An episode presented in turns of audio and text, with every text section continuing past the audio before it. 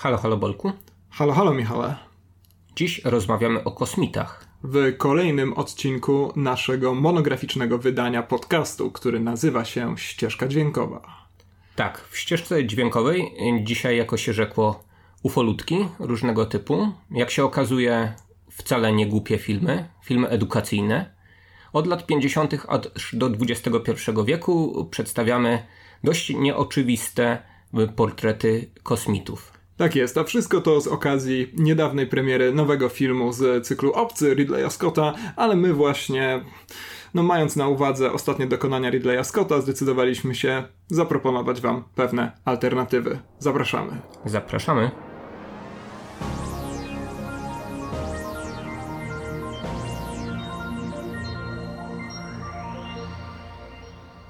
Zaczynamy najnudniej jak to tylko możliwe, czyli od definicji, a w każdym razie próby wyjaśnienia sobie i wam, co rozumiemy przez kosmitę w tym odcinku, e, bo...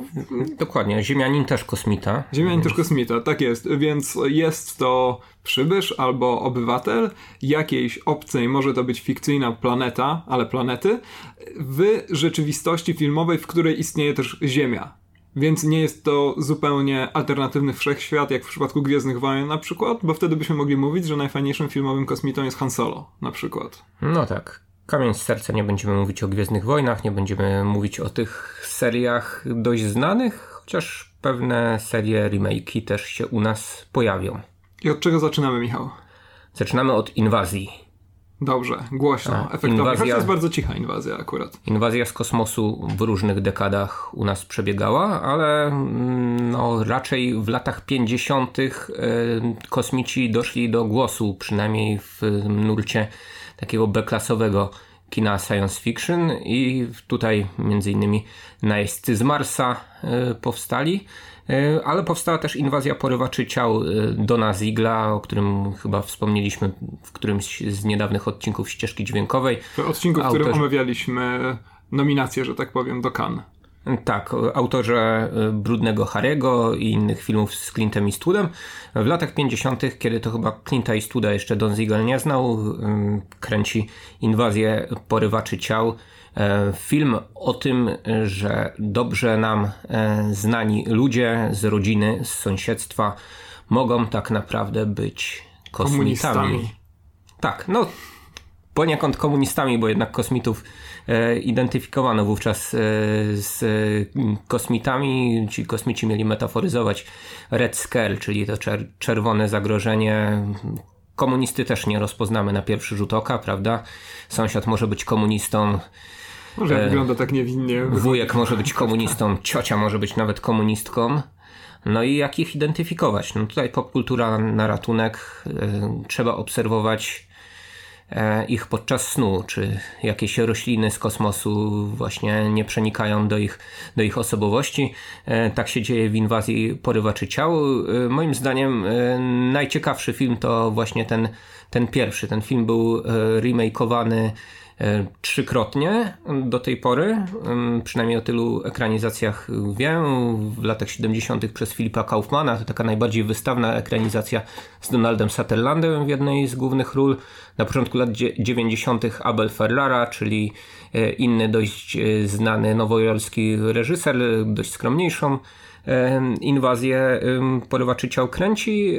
No i wreszcie najnowsza 21-wieczna Inwazja to taka z Danielem Craigiem i e, Nicole Kidman film bardzo słaby i tego e, przede wszystkim radziłbym e, wam unikać. Jeżeli jakąś inwazję mam szczególnie polecić, to właśnie tę z roku 1956. A to ja jeszcze dodam, że jest jeszcze jeden film, który jest w sumie jakimś tam remake'iem tego pierwowzoru Dona Zigra albo adaptacją tej książki Lewina, bodajże tak się chyba ten autor nazywał i to są oni Roberta Rodrigueza z 99 roku bodajże, nie wiem, gdzieś tam chyba... Z lat 90 na pewno. Tak, tak to jest, to jest okropny film, zupełnie, to znaczy je, je, jeżeli ten oryginał jest oparty na tym, że rzeczywiście nie wiemy, co się tam może kryć e, pod, wydawałoby się, znajomą powłoką i tak dalej, no to ta wersja Rodriguezowa jest trochę zresztą też jak ta wersja Ferrari e, wpisana w rzeczywistość nastolatków e, i opiera się w gruncie jeszcze na tym, że o, dorośli to są tacy kosmici, albo no. nauczyciele to są tacy kosmici. No i o to samo tak naprawdę tutaj chodzi. Nie, nie, nie, nie warto, absolutnie. Inwazja porywaczy ciała pedagogicznego, tak? Bo jednak rzecz się dzieje w szkole i, i no, nauczyciele tutaj tak, no ale to są tymi obcymi. Tej wersji chyba absolutnie nie polecamy. Ja bym chyba. Wiadomo, że każdy WF-ista był kosmitą, tak? A co, no. nie wiem, piłki lekarskie kojarzą ci się. Zresztą piłka lekarska kojarzy mi się nie, z jednym kosmitą, o którym będziemy w, rozmawiać. WF-iści zachowywali się jak kosmici. Oczywiście inni nauczyciele też y, czasami, ale szczególnie ale z naciskiem, z naciskiem na WF-istów. E, jeżeli chodzi o tą wersję Kaufmana, o której wspomniałeś, to to jest chyba moja ulubiona. Zresztą nawet jeżeli nie widzieliście, to na pewno kojarzycie to słynne ostatnie ujęcie z Donaldem Sutherlandem no, krzyczącym i wskazującym palcem, co, co, co to ma świadczyć o jego statusie, kojarzycie z memów internetowych, bo to jest taki fragment, nawet jako tylko kadr, jako zdjęcie, zrobił dość dużą karierę w internecie. Fajny jest ten remake Kaufmana, co chcę mówić Kauflanda przez sąsiedztwo, ale będę się powstrzymywał, w dużej mierze ze względu na to, że to jest jeden z niewielu przypadków, kiedy mamy do czynienia z takim remake sequelem, który jednocześnie naprawia pewien problem z, ze swoim poprzednikiem. Bo przypomnijmy, że ta oryginalna wersja Porywaczy Ciał, ta wersja Dona Zigla, y, kończy się w dwójnasób, tak naprawdę. Z jednej strony mamy to takie rasowe, wymarzone sobie przez Zigla zakończenie, kiedy główny bohater y, krzyczy y, You're next, you're next, krzyczy to do kamery, otoczony przez tych kosmitów, no ale później ze względu na interwencję studia kończy się klamra, pojawia się druga część klamry narracyjnej, w ten sposób to ujmę i okazuje się, że to jest retrospekcja. Tylko i wyłącznie i tak naprawdę amerykańska armia gdzieś tam wkroczyła, uratowała sytuację, no to amerykańska armia w filmach w każdym razie robi to zawodowo, a nie wiem czy pamiętasz, że w tej wersji Kauf, Kaufmana yy, widzimy przez chwilę tą postać, e, graną zresztą przez tego samego aktora e, Murphy'ego bodajże, e, z oryginału Dona Ziegla, która cały czas biega i, i krzyczy you're next, you're next, czyli okazuje się, że ta, ta oryginalne zakończenie jest anulowane i całość zostaje postawiona w zupełnie innym świetle. Bardzo, bardzo mi się to podoba. Tak, jako człowiek, który bardzo nie lubi szczęśliwych zakończeń, takie zakończenie akceptuje jak najbardziej. Świetna seria edukacyjna. Jak rozpoznać obcego wśród nas? Tak, także jeżeli macie jakieś podejrzenia, to zacznijcie od Dona Zigla, przejdźcie do, przejdźcie do Kaufmana e, i, i może tyle tak naprawdę, nie? Bo ani ten Ferrara, ani ta, ta inwazja z Nicole Kidman, ani tym bardziej film Rodrigueza to nie są już chyba rzeczy, na które warto Zdecydowanie. Nie te czasy, nie ta paranoja. Dobra, skoro ty sprowadziłeś kosmitów na Ziemię, to ja wybiorę się razem z naszymi słuchaczami w podróż na odległą planetę. Jaką? Odległą, a może zakazaną. Zakazana planeta 1956 rok, pierwszy taki wielki, kolorowy film science fiction wytwórni MGM. E, film, który wybrałem tutaj trochę, prawda, przewrotnie, bo ja taki jestem trochę przewrotny, e, bo jest to film, w którym kosmitów w praktyce nie ma, za to jest e, Leslie Nielsen jako Czyli, czyli cała nasza definicja na nic, tak? Nie, nie, nie, bo to jest ciągle rzeczywistość, w której jest Ziemia. I Leslie mhm. Nielsen pochodzi z Ziemi, jest oczywiście. Kto mu uwierzy?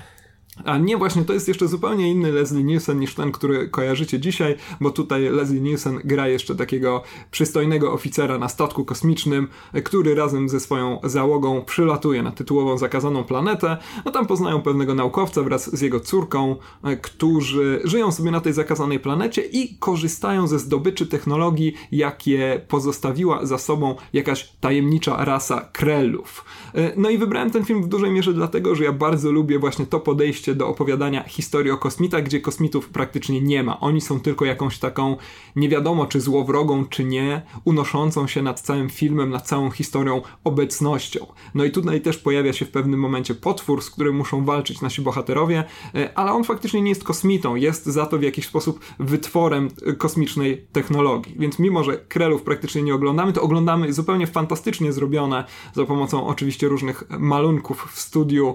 Um, takie Technicolorze. Tak. tam Eastman Color, o ile pamiętam, tam CinemaScope, Eastman Color, wszyscy miłośnicy tych dawnych, już niestety trochę zapomnianych technologii kręcenia filmów będą się bardzo zakazaną planetą jarać. Zresztą już wtedy się jarali, bo to był dość głośny film, więc oglądamy w każdym razie fantastycznie wyglądające pozostałości po, po jakiejś totalnie tajemniczej cywilizacji, a wszystko przy okazji jest adaptacją burzy Szekspira. Tak, to o tym, o tym też chciałem wspomnieć, że to chyba najdziwniejsza adaptacja Szekspira, jeżeli no, chcecie oglądać e, Szekspira, który nie jest e, adaptacjami takimi rodem z Teatru Globe i, i tak, takimi jak robi to Kenneth Branagh, czyli e, pełen tekst sztuki, jak to, to jak, jak to w Hamlecie, no to tutaj macie właśnie Szekspira w kosmosie. Chyba, chyba nic dziwniejszego według sztuk szekspirowskich do tej pory nie powstało. Jak film jest też e, fajną pozostałością tej hollywoodzkiej fascynacji psychoanalizą, która bardzo, bardzo długo się niestety w Hollywoodzie utrzymywała, no do dzisiaj od czasu do czasu wraca, e, ponieważ tutaj potwory siedzą gdzieś w jakiejś tam części naszej podświadomości i dopiero są projektowane jako faktyczne fizyczne zagrożenia za pomocą tych tajemniczych sprzętów. Do tych potworów w podświadomości zresztą jeszcze wrócimy. To chyba od razu. Od razu? Od razu do nich przejdziemy. Jeśli mamy się trzymać jakiegoś takiego chronologicznego wywodu, no przecież jesteśmy poważnymi filmoznawcami, a poważny filmoznawca pisze swoją książkę, także najpierw byli bracia Limiere, a potem Elias i tak dalej, i tak dalej. E, no to chyba skoczmy dekadę dalej e, do e, profesora Quatermasa. Profesor Quatermass z Wielkiej Brytanii pochodzi i już w latach 50. pierwsze filmy E, o nim zrealizowano. W ogóle pierwszy film, który tak naprawdę wypromował wytwórnię Hammer, e, wytwórnię angielską, dziś e, najlepiej znaną z tamtejszych horrorów i rewitalizacji postaci Drakuli i Frankensteina przede wszystkim. Mówię to w koszulce Frankensteina właśnie. Z napisem Hammer z tyłu. Dokładnie tak. Tak naprawdę to, tę wytwórnię spopularyzował dwa filmy o profesorze Quatermasie zrealizowane pod koniec lat 50., które to, no, można powiedzieć, do pewnego stopnia horrorami były, no ale były także filmami science fiction o takim trochę szalonym naukowcu, prawda? Znaczy tak, no jeżeli chodzi o Quatermass and the Pit, to tam akurat ten film, który, czyli Quatermass i dziura po polsku, on tam I, i, I studnia było, był taki polski nie, tytuł, przynajmniej w internecie tak funkcjonuje. Mogłoby to w ogóle się nazwać Profesor i dziura na przykład. W każdym razie Quatermass and the Pit. E, tu warto wspomnieć, że Quatermass to jest w ogóle e, fascynująca postać, która, tak jak Michał wspomniał, pojawia się już w BBC w latach 50. E, no i gdzieś tam trochę zniknął, jednak został przyćmiony przez te inne wytwory brytyjskiej popkultury typu, typu Doctor Who czy kolejne iteracje Sherlocka Holmesa. A no. Quatermass jest, jest bardzo interesującą postacią. No niemniej jednak powracał kilkakrotnie w serialach. Tutaj y, zacząłeś mówić o, o, trzeciej części pełnometrażowej, ale w roku 1979 była kolejna. Jeszcze spróbowano takiego remake'u telewizyjnego e, w 2005 roku bodajże, e, w którym co ciekawe akurat nie profesora Quatermassa, ale jedną z postaci grał David Tennant, czyli właśnie jeden z, z doktorów Who. Tak jest. I Quatermass i Dziura to jest taki film, który ja chyba z tej serii lubię najbardziej, bo on właśnie znowu porusza się w tych rejonach, które gdzieś tam są bliskie mojemu serduszku. Cała rzecz mianowicie opowiada o tym, jak w pobliżu pewnej wymyślonej zresztą stacji londyńskiego metra y, zostają odkopane jakieś resztki, zostają odkopane jakieś takie dziwne istoty przypominające, jak, jak określiłeś tych złowrogich kosmitów? Kiedy określiłem ich? Przed chwilą, przed nagraniem rozmawialiśmy o tym. Jakieś plastikowe pasikoniki? Coś takiego? E, tak, ale zanim one zostają wykopane, to jeszcze zostały wykopane szkielety mm, jakichś przodków człowieka. Tak, i coś, co przypomina statek kosmiczny, tak? O ile, mhm. o, o, ile dobrze pamiętam. E, no i wkrótce okazuje się, choć tutaj hipotezy w tym filmie też pojawiają się różne, między innymi, że to jest po prostu kawałek e, nazistowskiej propagandy i nie należy się tym zupełnie przejmować. No a profesor Quatermass ma, drodzy słuchacze, zupełnie inną koncepcję. Czymże mieli być, by... Boże, to jest trudne. Ci, czymże mieli być, by być, by być e, ci kosmici, Michał? No mieliby y, potwierdzać niejako y, chyba już późniejsze teorie Richa von Denikena, trochę takiego y, zapomnianego spiskologa, bardzo popularnego. W taniej książce można kupić Rydwany Bogów, tak? Mhm. Jego najsłynniejszą książkę. Bardzo popularny był w latach 90. w Polsce. Otóż Deniken twierdził, że stworzyli nas kosmici, którzy przylecieli na Ziemię E, dawno, dawno temu, no i postanowili e, natchnąć taką właśnie kosmiczną iskrą, czyli inteligencją e, rasę ludzką, która dopiero wówczas zaczęła ewoluować w to, czym jesteśmy dzisiaj.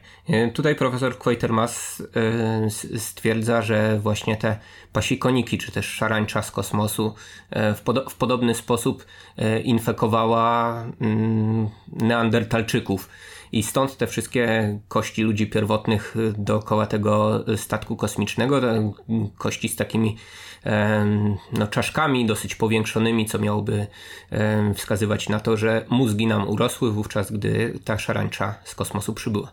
Tak jest. Przede wszystkim ta szarańcza z kosmosu jest odpowiedzialna za wszystko, co złe. E, I rzeczywiście do dzisiaj e, ta szarańcza z kosmosu wywiera jakiś taki bardzo podejrzany wpływ na ludzi, którzy zbliżają się do okolic e, wykopalisk przy stacji metra. Rzeczywiście ktoś tam zostaje opętany, ktoś tam jeszcze w jakiś inny sposób. W pewnym momencie pojawia się, o ile dobrze pamiętam, nawet taki świetlisty obraz, który można odczytywać z jednej strony jako obraz tych kosmitów, a z drugiej strony jako po prostu obraz diabła, bo rzeczywiście, jeżeli spojrzymy na nich tak konturowo, tylko to mają takie różki i tak dalej, więc pomieszanie diabła z pasikonikiem, no jest to tak, coś, co w Pomieszanie horror, horroru z science fiction, co się w filmach akurat dosyć często zdarza. Tutaj mamy takie trochę grzebanie się w średniowiecznych księgach, gdzie rzeczywiście y, mamy dowody na to, że ta szarańcza już wówczas egzystowała, a prawdę mówiąc oglądając ten film ja miałem y, skojarzenia z apokalipsą świętego Jana biblijną. Nie wiem, czy, pa, czy, pamiętasz taki fragment o szarańczy? Tam, tam rzeczywiście anioł za, zadał bodaj w piątą trąbę, to było pierwsze biada. Nie wiem, jeżeli tego nie było we wstępie do jakiegoś utworu Iron Maiden, to nie pamiętam. W, wówczas z bezdennej czeluści, czyli w oryginale bottomless pit, wszystko się zgadza, wychodzi, wychodzi szarańcza, no, która jest która wychodzi po to, żeby z, zło czynić. No więc, więc... Czyli nie dziura, ale czeluść. No więc może scenarzysta tego filmu inspirował się jednak apokalipsą świętego Jana, a może jednocześnie czytał komiksy czy oglądał e, amerykańskie filmy o kosmitach. W każdym razie zmiksował to wszystko razem w jakiś taki przedziwny z dzisiejszego punktu widzenia właśnie miszmasz gatunkowy, koncepcyjny tak, ale dobrze się to ogląda. Ja już to widziałem jakiś czas temu, ale wspominam ten sens całkiem przyjemnie. To znaczy, na pewno bardzo, ale to bardzo postarzały się efekty specjalne, mimo że Hammer nie nagrywał tego w swoich zwyczajowych e, studiach, ale bodajże w studiu MGM, które, jak wszystkie te studia brytyjskie, było, nie wiem, dwie ulice dalej, może tak, nawet jeszcze tak, bliżej. W współpracy z Seven Arts chyba robiony ten film, no bo jednak dekadę po tym, jak te filmy Hammera zaczęły się cieszyć e, dużą popularnością, więc budżet trochę większy niż w tych pierwszych Quatermassach. Tak, ale mimo, że efekty się zestarzały, to jakby cały rytm tego filmu, taka dynamika, która pozwala rzeczywiście się wciągnąć w tę historię, myślę, ciągle tutaj działają. No i rzeczywiście jest to chyba jedna z pierwszych wizji tego, że kosmici jakoś tam wpłynęli na rozwój człowieka. Ty wspomniałeś o Danikenie, ale ten film powstaje też rok przed Odyseją Kosmiczną, e, gdzie gdzieś tam pewnie podobnych koncepcji moglibyśmy się doszukać, no a chociaż efekty specjalne... No wygląda jak zrealizowany przynajmniej dekadę przed. Tak, tru, trudno uwierzyć naprawdę, że rok po tym filmie powstało coś takiego jak e, Odyseja Kosmiczna. Dobra, to nie, zostawmy. Niemniej jednak kolejny film edukacyjny, jeżeli będziecie e, w Wielkiej Brytanii schodzić do metra, to po tym filmie trochę inaczej spojrzycie na to, co tam się dzieje. Prawda? To zostawiamy Quatermassa w dziurze i co jeszcze? E, no potem robimy przeskok, pomijając te lata 70., gwiezdnowojenne, serie obcych i tak dalej.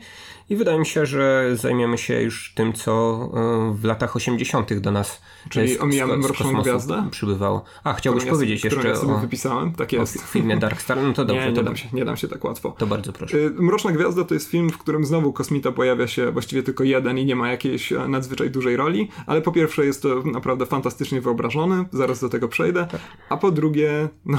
Okej, okay. nie, nie mogę się nie śmiać, kiedy sobie przypomnę wizerunek tego kosmity, ale dobrze, będziesz to bronił. Ale Mroczna Gwiazda jest przede wszystkim istotna w ogóle, jeżeli chodzi o powód, dla którego się tutaj spotkaliśmy i rozmawiamy o filmach, no bo spotkaliśmy się, rozmawiamy o filmach ze względu na promo, pro, pro, pro, pro, premierę e, kolejnego Obcego. No i Mroczna Gwiazda to jest taki film, który za proto Obcego e, często uchodzi. Zresztą został on stworzony między innymi przez Dana O'Banona, który w sumie najbardziej znany jest z tego, że później napisze scenariusz do Obcego. No i niejakiego Johna Carpentera, który wkrótce zostanie jednym z najwybitniejszych reżyserów w historii kina, a tymczasem mamy rok 74. Obaj panowie kończą właśnie szkołę filmową, zdobywają skądś 60 tysięcy dolarów i rzucają się na taki dość ambitny projekt nakręcenia filmu science fiction.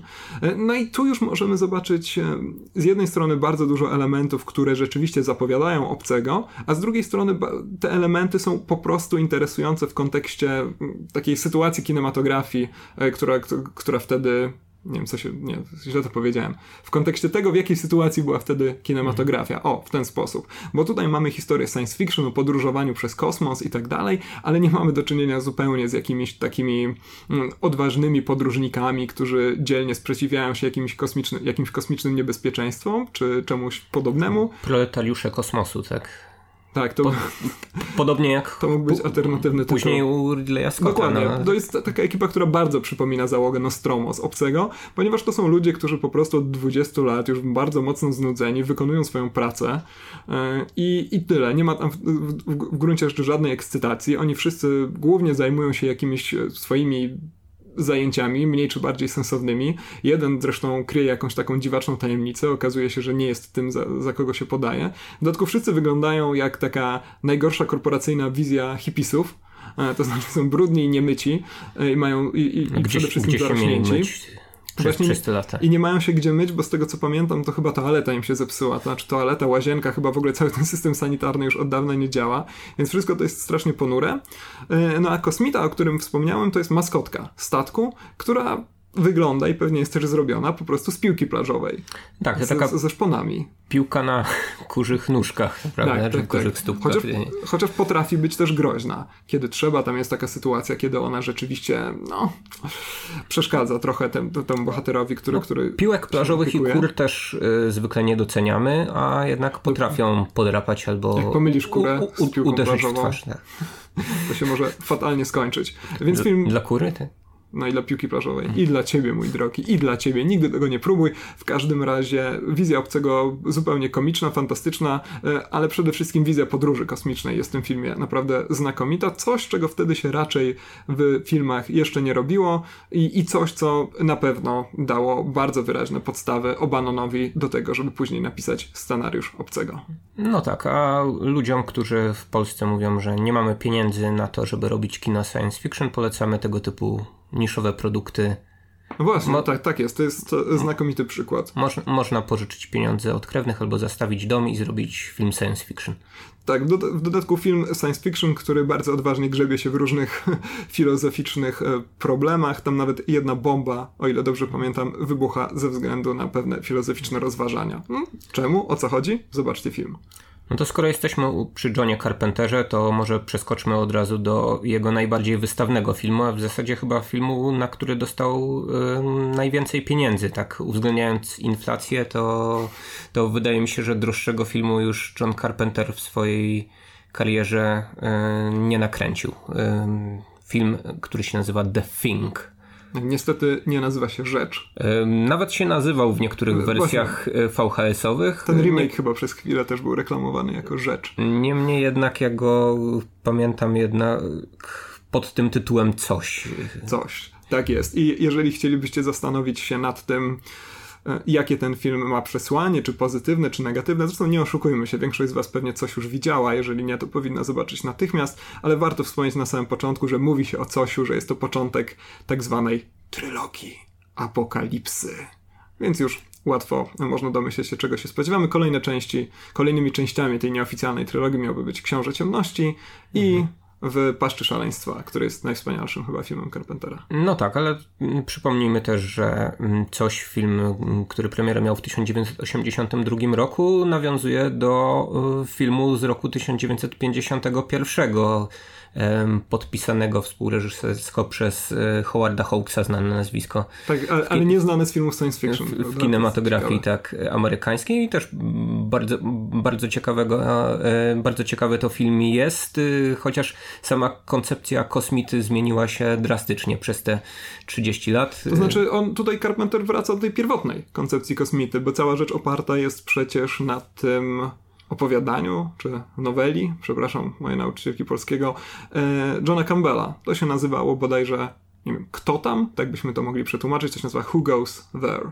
e, w oryginale i rzeczywiście Hawks zdecydował się na trochę odbiegającą od pierwowzoru literackiego adaptację, ponieważ ta idea, o której cały czas miałem powiedzieć, ale nie możemy się zebrać, kosmity, która, który nie ma własnego kształtu, który przybiera przeróżne kształty, pojawia się Uwięziony pod lodem. tak, on pojawia się to już u Campbella, ale co ciekawe, nie pojawia się w tej wersji Howarda Hawksa. To jest o tyle interesujące, że przecież kosmita, który potrafi przebrać się za każdego, idealnie wpisywałby się w ten e, strach przed wszechobecnymi komunistami, o którym wspomniałeś przy okazji inwazji porywaczy ciał. No ale zapewne na, na początku lat 50. trudno było jednak uzyskać efekt y, takiego zmiennokształtnego y, kosmity rodem z opowiadania. Kosmita przybiera y, kształty przeróżne, jakichś y, właśnie istot dla nas zupełnie y, nienaturalnych, chociaż tak naprawdę no, potrafi wcielić się w człowieka, czy też psa nawet. I dopiero świetne efekty animatroniczne to ten film to w ogóle chyba jakieś takie apogeum tego typu tak, to jest, to jest efektów, efe, efektów specjalnych no, pozwalały na pokazanie rzeczy tak wspaniałych jak głowa chodząca na pajęczych nogach, chociażby E, no, czy otwierające się trzewia, które... Chyba najsłynniejsza scena próby resuscytacji tak, w, w historii kina, to znaczy kiedy będziecie komuś na ulicy chcieli udzielić pierwszej pomocy, to uważajcie, żeby jego korpus nie zmienił się w wielką paszczę. Mm, tak, film na pewno nie dla ludzi o słabych żołądkach i chyba nie na poobiednie oglądanie e, tego filmu. Ja pamiętam E, z, z moich lat dziecinnych, chociaż nie powinienem się, zwłaszcza przed moimi rodzicami, chyba przyznawać do oglądania tego filmu, że kiedyś go włączyłem e, nieopatrznie, mając żołądek pełny i trudno mi było ten film rzeczywiście dokończyć, także ostrzegam. Tak, no to jest film rzeczywiście, który żołądkowe sensacje może wzbudzić, ale jednocześnie film, powiedziałeś, że ten film dostał, czy też Carpenter dostał na ten film bardzo, bardzo dużo pieniędzy, ale to producenci musieli się bardzo zdenerwować w momencie, kiedy przyszły pierwsze reakcje krytyki i publiczności.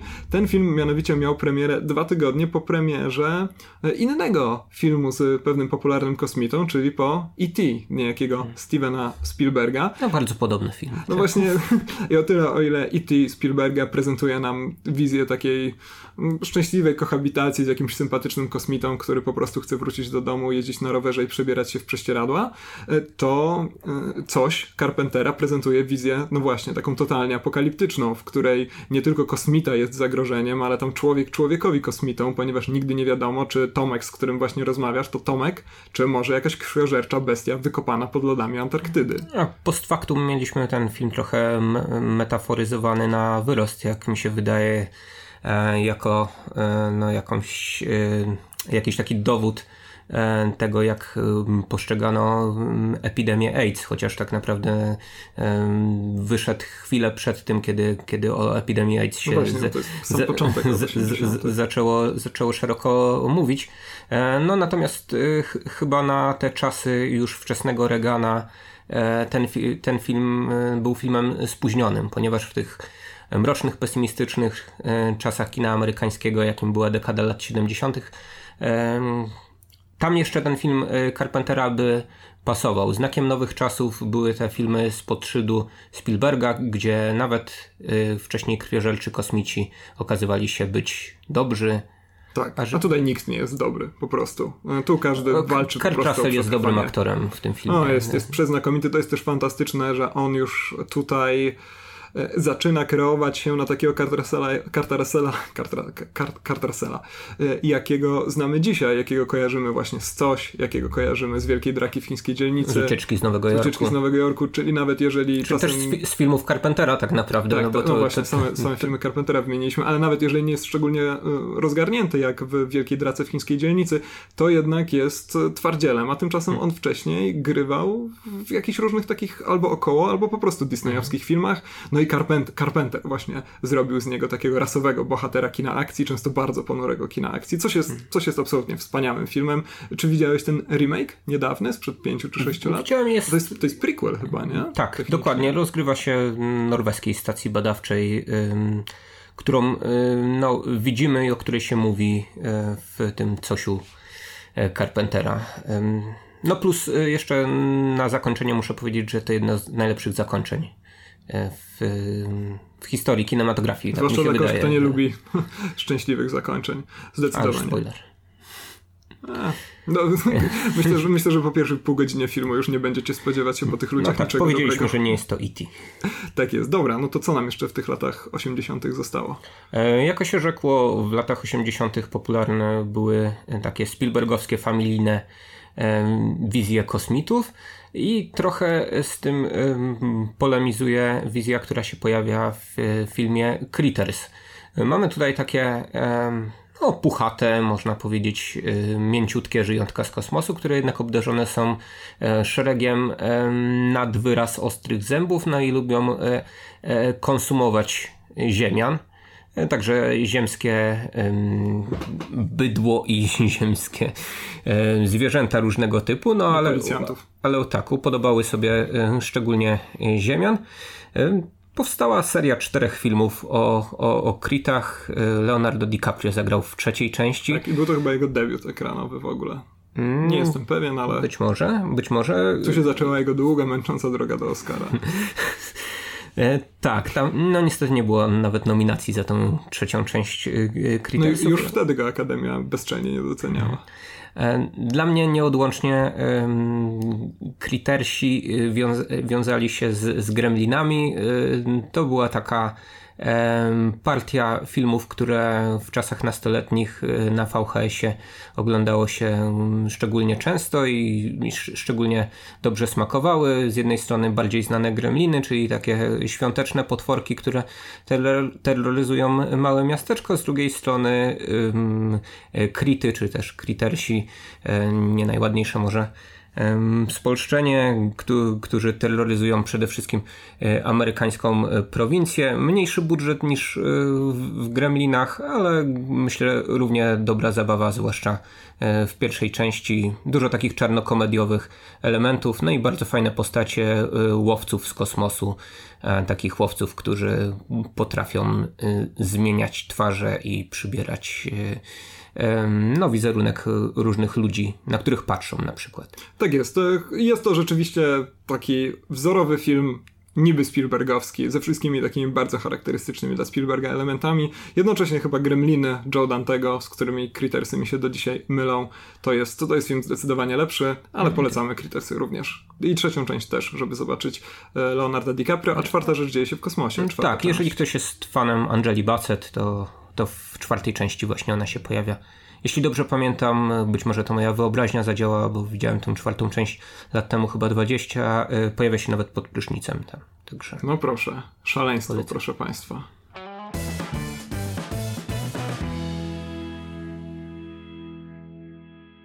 A teraz y, czasy już nam y, zupełnie współczesne, czyli lata 90.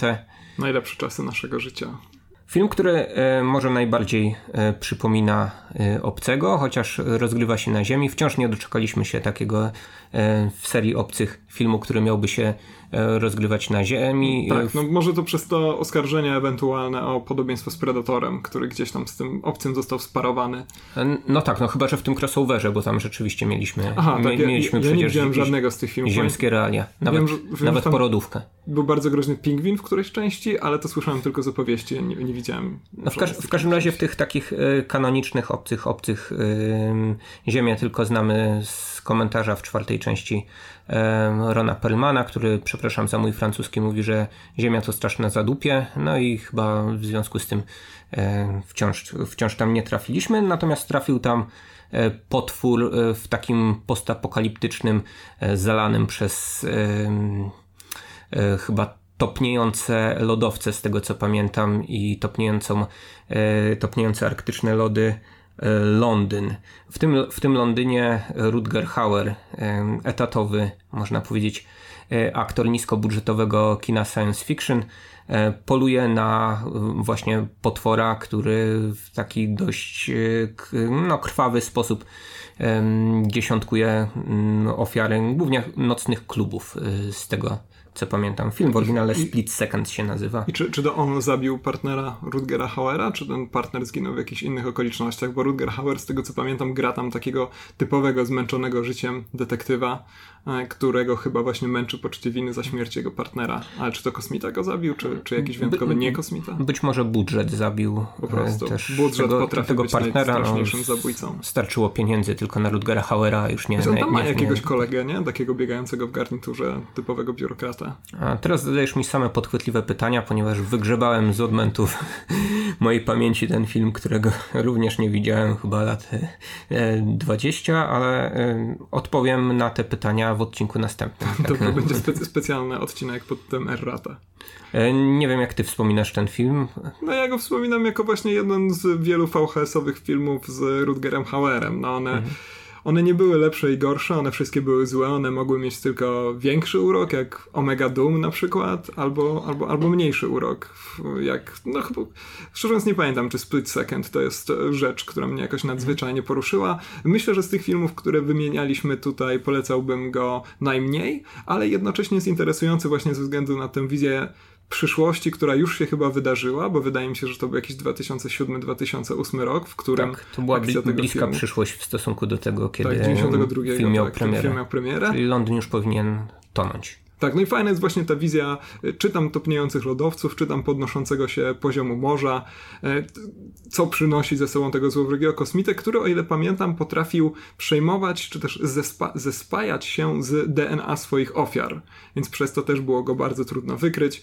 No ale sam film jest po prostu taką detektywistyczno-science fictionową rąbanką. No powiedziałbym też y, mocno horrorową. W tej, w tej kategorii y, horrorów science fiction to, to dla mnie no jedna z takich nie, nielicznych y, pozycji, które rzeczywiście y, podobały mi się dość mocno. Dużo bardziej niż na przykład y, seria bardziej popularniejsza, czyli Gatunek, który też obficie korzystał z franczyzy obcego.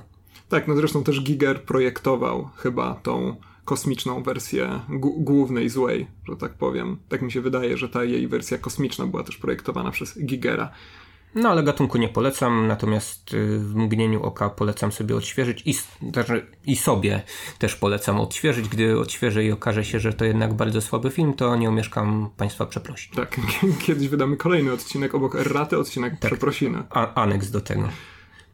No ale w latach 90. mamy jeszcze taki ciekawy film Żołnierze Kosmosu. Tak, wspaniały. wspaniały na, film, niedoceniony. Na, na, który, jak mi się wydało, byłem już e, za stary, gdy on szturmował e, kinowe ekrany w latach 90., ponieważ byłem już wówczas e, statecznym uczniem liceum ogólnokształcącego. No i uznałem, że co to takie głupoty yy, ziemianie kontra robaki z kosmosu. A to ja z kolei byłem oficjalnie zdecydowanie za młody na ten film, ponieważ pamiętam, że byliśmy z wycieczką szkolną w Wiśle i nasza wychowawczyni, nie mając za bardzo co z nami zrobić, postanowiła zaprowadzić nas do kina, mówiąc tylko, jeżeli was pytają, to macie 14 czy tam 15 lat. No i okazało się, że poszliśmy na film Żołnierze Kosmosu. Z tego seansu pamiętam dwie rzeczy. Po pierwsze, bilet kosztował 5 zł. Bilet kosztował 5 zł. Pamiętam to jak dziś. Wspaniałe A ile czasy. pensja twoich rodziców wynosiła? Nie wiem, może od Proszę, proszę nie, nie krytykować współczesnej sytuacji ekonomicznej. Wydaje mi się, że w każdym razie inflacja, drugą rzeczą, panie, wtedy... Tak. Drugą rzeczą, jaką pamiętam, było to, że film mi się naprawdę bardzo podobał. Nie wiem, czy miałem 12 czy 13 lat, ale bardzo się jarałem tymi kosmicznymi Marines masakrującymi robaki. E, no i później, kiedy trochę latek mi przybyło, to stwierdziłem, że to jest po prostu fajny film z taką bardzo charakterystyczną dla reżysera Paula Verhovena, autora Robocopa, wcześniej przede wszystkim e, satyrą, takim zacięciem satyrycznym, przede wszystkim jeżeli chodzi o to, jak media przedstawiają konflikty zbrojne. Tak, zdecydowanie. No tutaj y, ja obejrzałem ten film dopiero kilka lat temu i obejrzałem go już w kontekście y, pozostałych filmów Paula Verhovena, zwłaszcza jego... Ja widzę, że bardzo chcesz zamaskować, też byłeś w liceum w połowie lat 90. Mówiąc, że Przy, kilka przyznałem lat się do tego. Film. Ale teraz mówisz, że kilka lat temu widziałeś ten film. No tak, obejrzałem go dopiero teraz, bo wcześniej myślałem, że to głupi film. Aha, ojejku, nie słuchałem cię. To nic nowego jakby na tej antenie. Przesłuchasz sobie raz jeszcze montując ten odcinek. E, w każdym razie... Yy Dopiero w, wówczas y, znalazłem tą łączność między, y, między tym filmem a pozostałymi filmami y, Paula Verhovena, zwłaszcza tymi filmami science fiction, Robocopem, który jest fantastyczną y, satyrą na korporacyjny świat y, lat 80. No, prze, przeniesioną w taki świat właśnie futurystyczny, w którym ten cyborg może egzystować, no i pamięcią absolutną, w której, w której też mieliśmy takie bardzo sarkastyczne, interesujące y, przerywniki, no właśnie z rozwoju, z rozwoju y, kapitalizmu i, i, i ko, skomercjalizowania, trudne słowo, rzeczywistości szydzące. E, no natomiast y, żołnierze kosmosu mają tak też dosyć y, ciekawą genezę, bo y, Paul Verhoeven w tym okresie chciał rzekomo zrealizować film o młodych nazistach o Hitlerjugend i na ten film mu się nie udało zebrać e, pieniędzy, natomiast niektóre pomysły na tamten film przeszczepił do filmu o właśnie Marines walczących z, e, robakami. Tak, wyobrażam sobie proces I... pitchowania tego filmu, czyli sprzedawania pomysłu producentom. Będzie o młodych nazistach. Nie, to o kosmicznych robakach. Okej. Okay. No wydaje mi się, że producenci nie zauważyli tego, że ci Marines to tak naprawdę trochę kosmiczni naziści, jak gdy pojawia się już postać postać Nila Patricka Harrisa w długim czarnym e, płaszczu, no to przecież to wykapany SS-man, tylko, e, tylko w przyszłości no, z, pewną, z pewną misją walki e, z robakami, więc wydaje mi się, że tutaj swoich, ten, swoich pragnień zupełnie nie zagrzebał Paul Verhoeven, no i stworzył taki, taki film, który jakby idealnie sprzedaje ideę dwukodowości, można to oglądać jako właśnie taką nawalankę mm, z robakami z kosmosu. No, można to oglądać jako bardzo ciekawą satyrę w ogóle na amerykańskie społeczeństwo. Tak, no film jest w dodatku całkiem nieźle zrealizowany, choć e, wydaje mi się, że te efekty specjalne się już, już nie bronią. Moim zdaniem się bronią dalej, to znaczy y, jeśli to y, przyłożymy do tego, co, co pod koniec lat 90. powstawało, okay, to tak. e, nawet jeśli chodzi o blockbustery, jeżeli to porównamy nawet z, z Gwiezdnymi Wojnami, y, tą nieszczęsną trylogią, A, o której nie, nie chcemy wspominać, tymi prequelami, e, to żołnierze kosmosu mają wciąż wydaje mi się, fantastyczne efekty specjalne. No mnie jednak trochę bolą poszczególne fragmenty, które sobie niedawno odświeżałem. Warto też wspomnieć, że film doczekał się i kontynuacji, i różnych wersji serialowych i tak dalej. W każdym razie zaskakująco duża franczyza się z tego zrobiła, choć już no Verhoeven w żaden sposób się nad tą e, franczyzą nie pochylał. tak, to były już takie kontynuacje typu Straight to DVD, czy jeszcze wcześniej straight to VHS, y, filmy takie jak, nie wiem, disneyowskie kontynuacje Króla Lwa i tak Tak, dokładnie, więc e, tak czy owak tę, tę zupełnie pierwszą odsłonę Żołnierzy Kosmosu szczerze polecamy. Zawsze możecie mówić, że oglądacie film o żołnierzach strzelających do wielkich robaków, ponieważ chcecie doświadczyć tej charakterystycznej ferchowańskiej satyry na rzeczywistość. Dokładnie, no a przy okazji macie e, film o faszystach, czyli to, co wszyscy bardzo lubimy. Same bonusy. No i co, jeszcze coś nam na XXI wiek zostało? No może powiemy o dwóch filmach, żeby nie było tak, że dobre science fiction skończyło się w wieku XX, ponieważ y, co jakiś czas pojawiają się filmy dobre i filmy takie nawet yy, przeoczone, bym powiedział. E, po pierwsze chciałem powiedzieć kilka słów o ataku na dzielnicę. Attack on the Block w oryginale, film z 2011 roku, który nie dotarł w ogóle na e, polskie ekrany kinowe niestety, a wielka szkoda, ponieważ e, ten film no, bardzo ciekawy i taki zabawny sposób przetwarza ten motyw in, inwazji kosmitów. Otóż tutaj kosmici zderzeni są z blokersami, tak można określić. Tak, kiedyś było takie słowo w polskim języku, nie wiem czy jeszcze się go używa. W, w latach 90. było i tak mi zostało. E, z dzieciakami e, zamieszkującymi blokowiska e, w Wielkiej Brytanii. Mamy taki wieloetniczny miks dzieciaków, które potrafią E, dołożyć sobie nawzajem, no a jak przylatują kosmici, okazuje się, że potrafią się zjednoczyć wobec e, wspólnego zagrożenia, no i zbić takich, którzy są jeszcze bardziej obcy. Tak, a kosmici wyglądają zupełnie fantazyjnie, ponieważ o ile dobrze pamiętam, są to wielkie małpy ze świecącymi zębami. Tak. Więc kapitalny pomysł. Świetnie się zresztą sprawdza w filmie, ponieważ film jest utrzymany w raczej mrocznej tonacji kolorystycznej i od czasu do czasu właśnie pojawia się tylko taki małpi kształt świecący ostrymi, ostrymi zębami. Bardzo fajnie to wygląda. No i szefa tej bandy, która stawia czoło kosmitom, gra nie kto inny jak John Boyega, znany teraz oczywiście z Nowych mhm. Gwiezdnych Wojen, który wtedy zupełnie zaczynał. Nie wiem, czy to w ogóle nie był jakiś tak, ja, debiut. Ja, ja, myślę, że w ogóle ta cała ekipa e, młodych, młodych aktorów, to, e, to rzeczywiście były dla nich e, głównie debiuty fabularne, a jednocześnie jakaś niesamowita chemia między nimi panuje i, i, i ogląda to się świetnie. No chyba, chyba najlepsza młoda obsada do czasu Stranger Things, tak myślę. Tak jest, więc szczerze polecamy. Tak, zarazem film, film który się znalazł na chyba pierwszym miejscu E, takiej dorocznej listy Quentina Tarantino. On zawsze po, pod koniec roku publikuje swoją dziesiątkę najlepszych filmów i wydaje mi się, że ten film e, dzięki Quentinowi Tarantino tak naprawdę obejrzałem. Tak. Nie, nie, zawsze Tarantino trafia z tymi swoimi nie, nie, nie. wyborami. Nie, Tarantino jest na co, on... drugim, co drugim filmowym mordobiciu.